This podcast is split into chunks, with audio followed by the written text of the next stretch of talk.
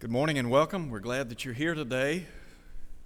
I want to take this opportunity to wish all of our mothers a very happy Mother's Day. We've got some new mothers this year, and we're grateful for that. How many mothers do we have today? Wow, how many how many grandmothers? Great grandmothers? I'm afraid to go any further.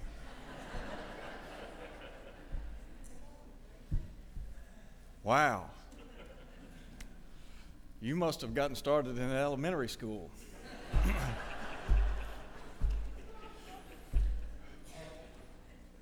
We're very grateful for our mothers. Appreciate each and every one of you. No way that we could ever adequately express our gratitude to you for what you mean to us. And we appreciate so much your sacrifices and your love, and your patience and I know that it takes a lot of patience to be a, to be a mother. I've never been a mother, but I've seen a lot at work, and I know the patience that is needed. We're going to be looking today at Luke chapter 23. Luke chapter 23, we're going to be talking about the road to paradise runs through Jesus. I have some friends and family members that I haven't seen in quite some time. Haven't had the opportunity to talk with them. We haven't corresponded in quite some time. But I know where they are. They're not here, they are in paradise. And I look forward to being with them one day, to rekindling some old memories. I would imagine that Many of you have friends and family members that are in paradise. And there's coming a day in which one day we'll all be together. There will be no more goodbyes, no more sad farewells. We'll all be together forever. In Luke chapter 23, we read an account of the death of Jesus. Interestingly, when Jesus was put to death, Luke tells us that there were two other men that were crucified with him. I don't know their names. I don't know anything about them. But I do know this. One of those men had made a mess of his life. Well, actually, both men had made a mess of their lives. But one man reached out to Jesus. And because he reached out to Jesus, today he's in paradise. What that says to me is we may make a mess of things in this world. Our life might not be what it ought to be, but there's hope. That hope is in Jesus. And so, as I think about paradise, it just occurs to me that the road to paradise runs through one man, Jesus Christ. I want you to begin with me today as we think about this lesson by first talking about this man's rogue past. He had a past. It was not, as we would say, a pretty one. Listen to what Luke says beginning in verse 32. There were also two others, criminals, led with him to be put to death. And when they had come to the place called Calvary, there they crucified him and the criminals, one on the right hand and the other on the left. As we begin thinking about the past in the life of one of these men, I would first call attention to the fact that he was a sinner. The Bible tells us he was a criminal. Some translations speak of him as a malefactor. More specifically, he is identified as a thief. And so he had a sinful past. And then I'm reminded of the fact that he was a selfish man. You might ask the question how do you know he was selfish? Anyone who is a thief, a criminal, doesn't think about the rights of other people, nor do they think about the property of other people. This guy was he was a thief. And so in short fashion, he was a sinner. He was a very selfish man, and then I'm, I'm reminded of his shame.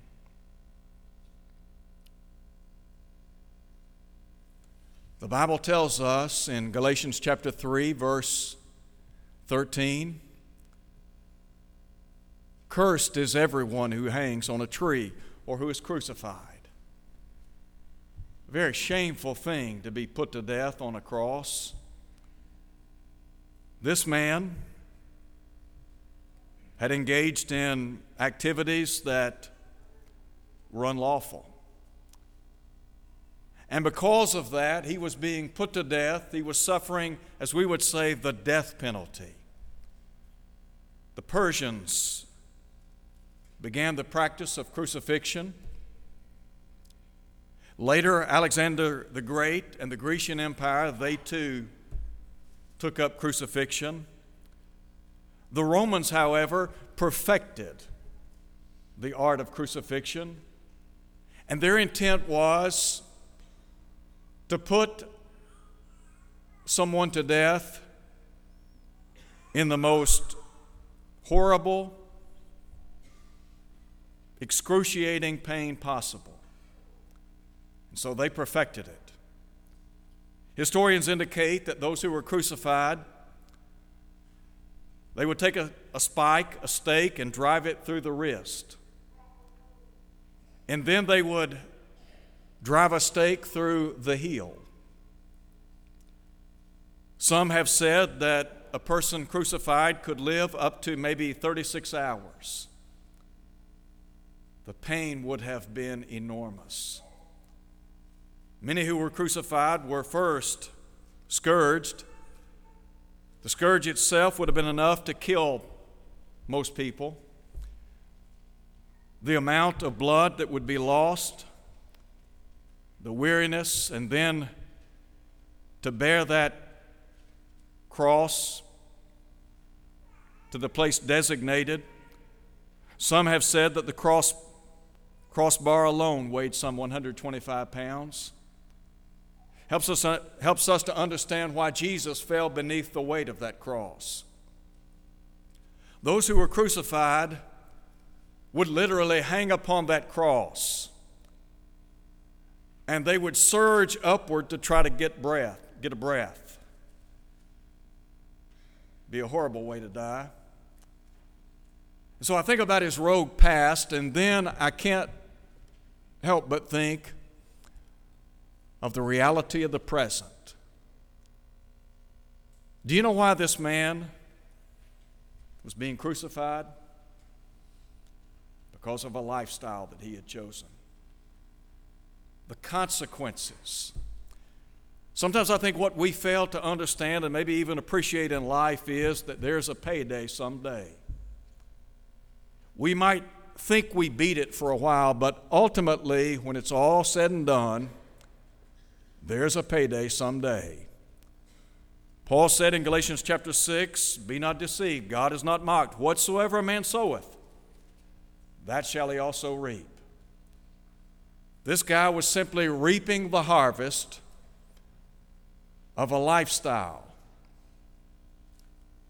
I do not know if this particular thief began stealing at an early age. I don't know if at this point in time, if he were a young man or an old man, really makes no difference.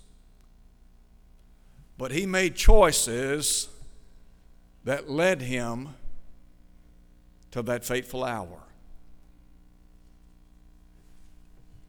The consequences were enormous. I wonder how many people today are on death row and they sit in a cell 23 hours a day with nothing but time on their hands.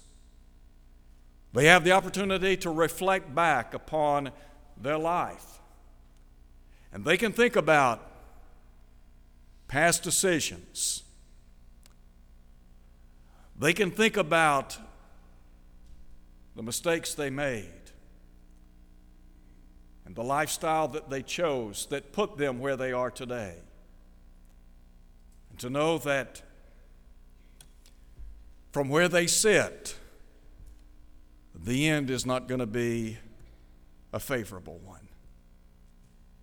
The consequences of the thief. The Bible also speaks of the criticism by this thief.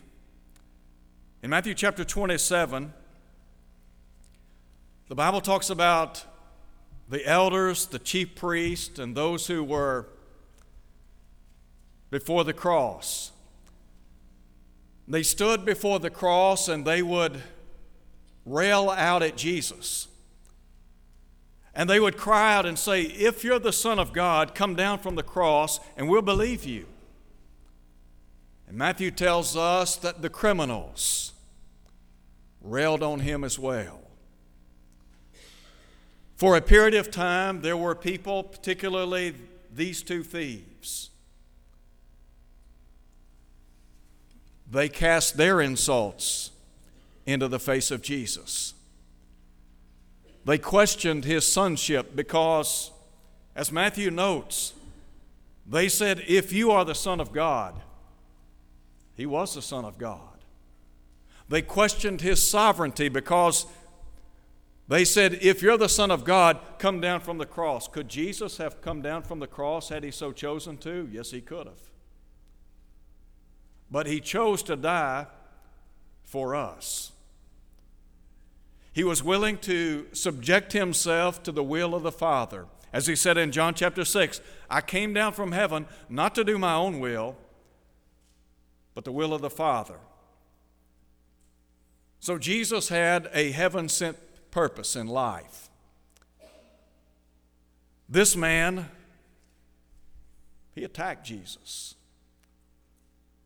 But over the course of time, interestingly, a change takes place in the life of this thief. First, the Bible says he ceased his attack on Jesus. Pick up with me if you would. In verse 34, Jesus had said from the cross, Father, forgive them, for they do not know what they do. They divided his garments and cast lots, and the people stood looking on, but even the rulers with him sneered, saying, He saved others. Let him save himself if he is the Christ, the chosen of God. The soldiers also mocked him, coming and offering him sour wine and saying, If you're the king of the Jews, save yourself. And an inscription also was written over him in letters of Greek, Latin, and Hebrew This is the king of the Jews. Then one of the criminals who were hanged blasphemed him, saying, If you're the Christ, save yourself and us. But now, if you would, listen to what this fellow says. Luke says that this man answered and rebuked him. And he asked the question Do you not even fear God, seeing you are, you are under the same condemnation? He said, We indeed justly, for we receive the due reward of our deeds. He said, But this man, has done nothing wrong. Quite a change. You think about a fellow that just hours earlier had been railing on the Son of God. And now a change is taking place, isn't it? he realizes that Jesus Christ had done nothing worthy of death. So he ceases his attack on Jesus and then he makes a concise acknowledgement before Jesus. What was that acknowledgement? Verse 41. To the other thief, he said, Look, he said, We are receiving the due reward of our deeds. He understood. He understood he was dying because what he had done was worthy of death. But with regard to Jesus, not so. He could look at himself, he could look at the other thief, and he could say, Look, we're here because of what we've done. This man, however, he's not done anything wrong. He doesn't deserve to be here. And so his present reality, it might be the case that you are where you are in your life today because of things you've done in the past. Maybe good, maybe not so good. But you're where you are because of past choices. That's why it's imperative that we make wise choices in life. There's a third thing I want you to see in our study, and that is the road to paradise. I mentioned a moment ago there was a change that occurred When these men were hanging upon the cross, the Bible tells us that from the sixth to the ninth hour, darkness covered the land. One of the thieves in the long ago demonstrated repentance. I know the Bible, the text doesn't say anything about repentance, but it's implied. Again, he acknowledges his wrongdoing.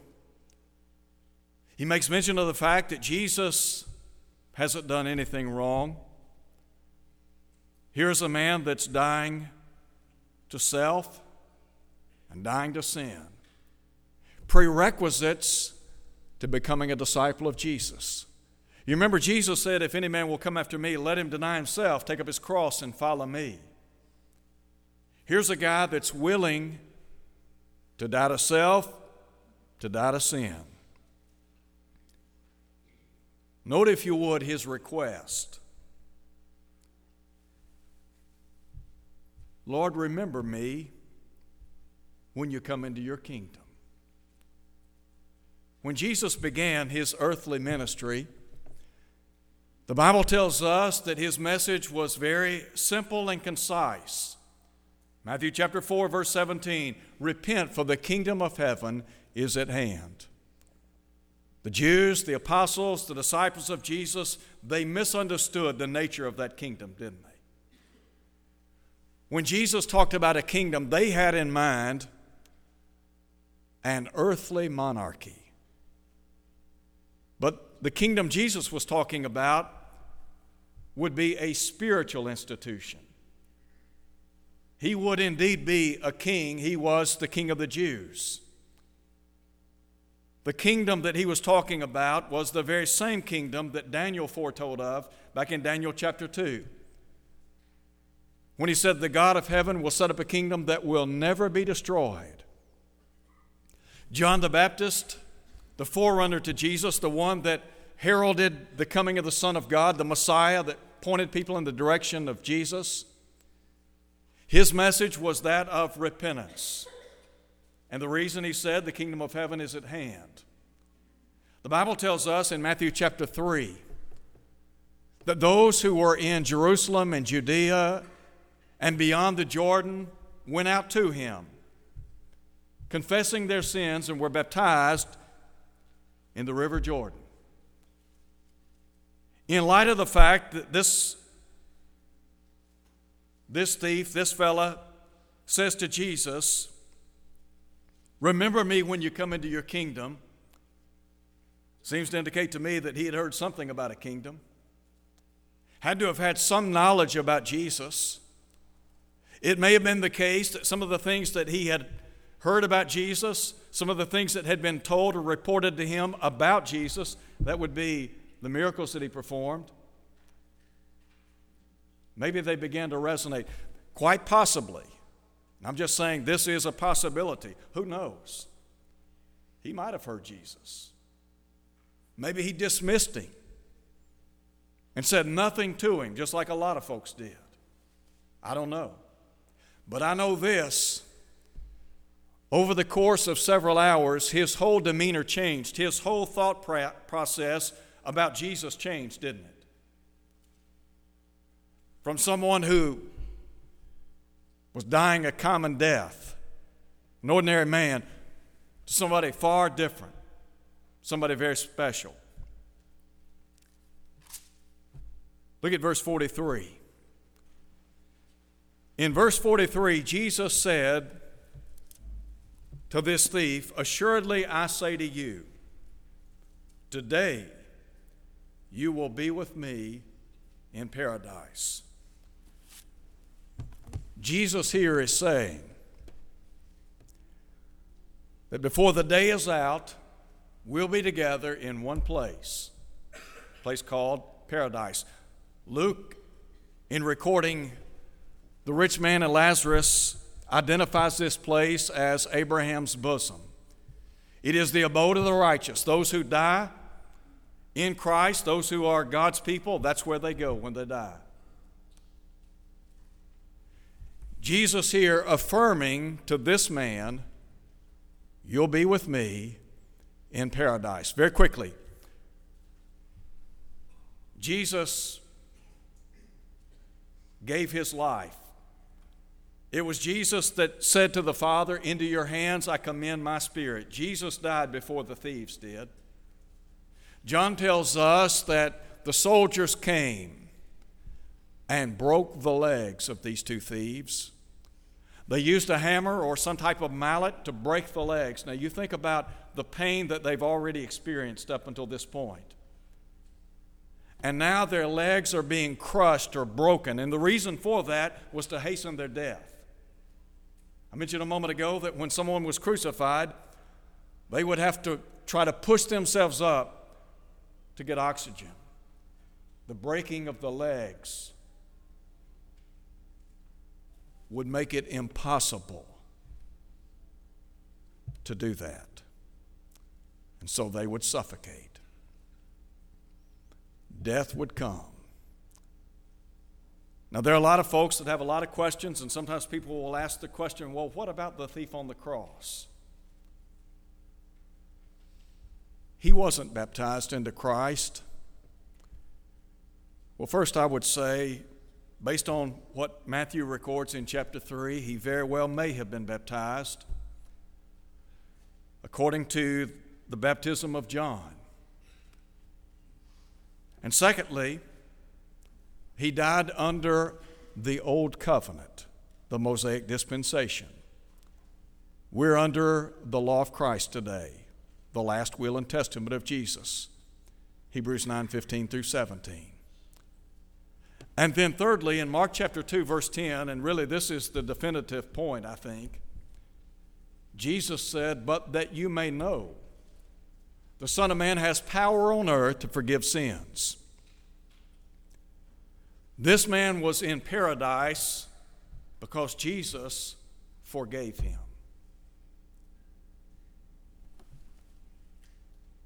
Those today, all today, who want to be saved, have to respond to the gospel as outlined by what the New Testament teaches. We have to hear the gospel because the Bible says faith comes by hearing, hearing by the word of God. Romans 10 17. And based on that faith that Jesus is the Son of God, John 8, verse 24, we repent of every sin. Jesus made that clear in Luke 13 3. He said, Except you repent, you'll all likewise perish. and then we confess with our mouth what we believe in our heart that Jesus is the Son of God. The Bible then instructs us to be baptized into Christ so that every sin can be washed away, Acts 22, verse 16. The beauty of this account, as reported, is that here was a guy that quite literally made a mess of his life. I mentioned a moment ago, I don't know anything about his family, I don't know anything about his friends, I don't know anything about him. But I know that in a very short period of time, he came to understand that the road to paradise, that road is accessible through one man. It's Jesus. That hasn't changed. It might be that you have friends and family members that are in paradise now. Could be, could be the case that they've been there for a long time. I would want you to know that they're safe and secure in the arms of Christ. The Bible says, Blessed are the dead which die in the Lord. Yes, says the Spirit, that they may rest from their labors, and their works do follow them. What's important today is that you realize, and that all of us realize, that we want to be in paradise one day. Paradise is the abode of the righteous. When Jesus comes, he will come with his saints for his saints. And we'll go home to be with him forevermore in a place called heaven. If you don't have that hope today, I would encourage you to make the decision today to obey the gospel, to come to Christ. If you're here today and maybe you're not faithful like you ought to be, we're here to help you, not hurt you. We want to encourage you to come home, to realize that God wants you home, and we'd love to have you home. The Bible says if we confess our faults, that He is faithful and just to forgive us, to cleanse us from all unrighteousness. Could we encourage you to come as we stand and sing?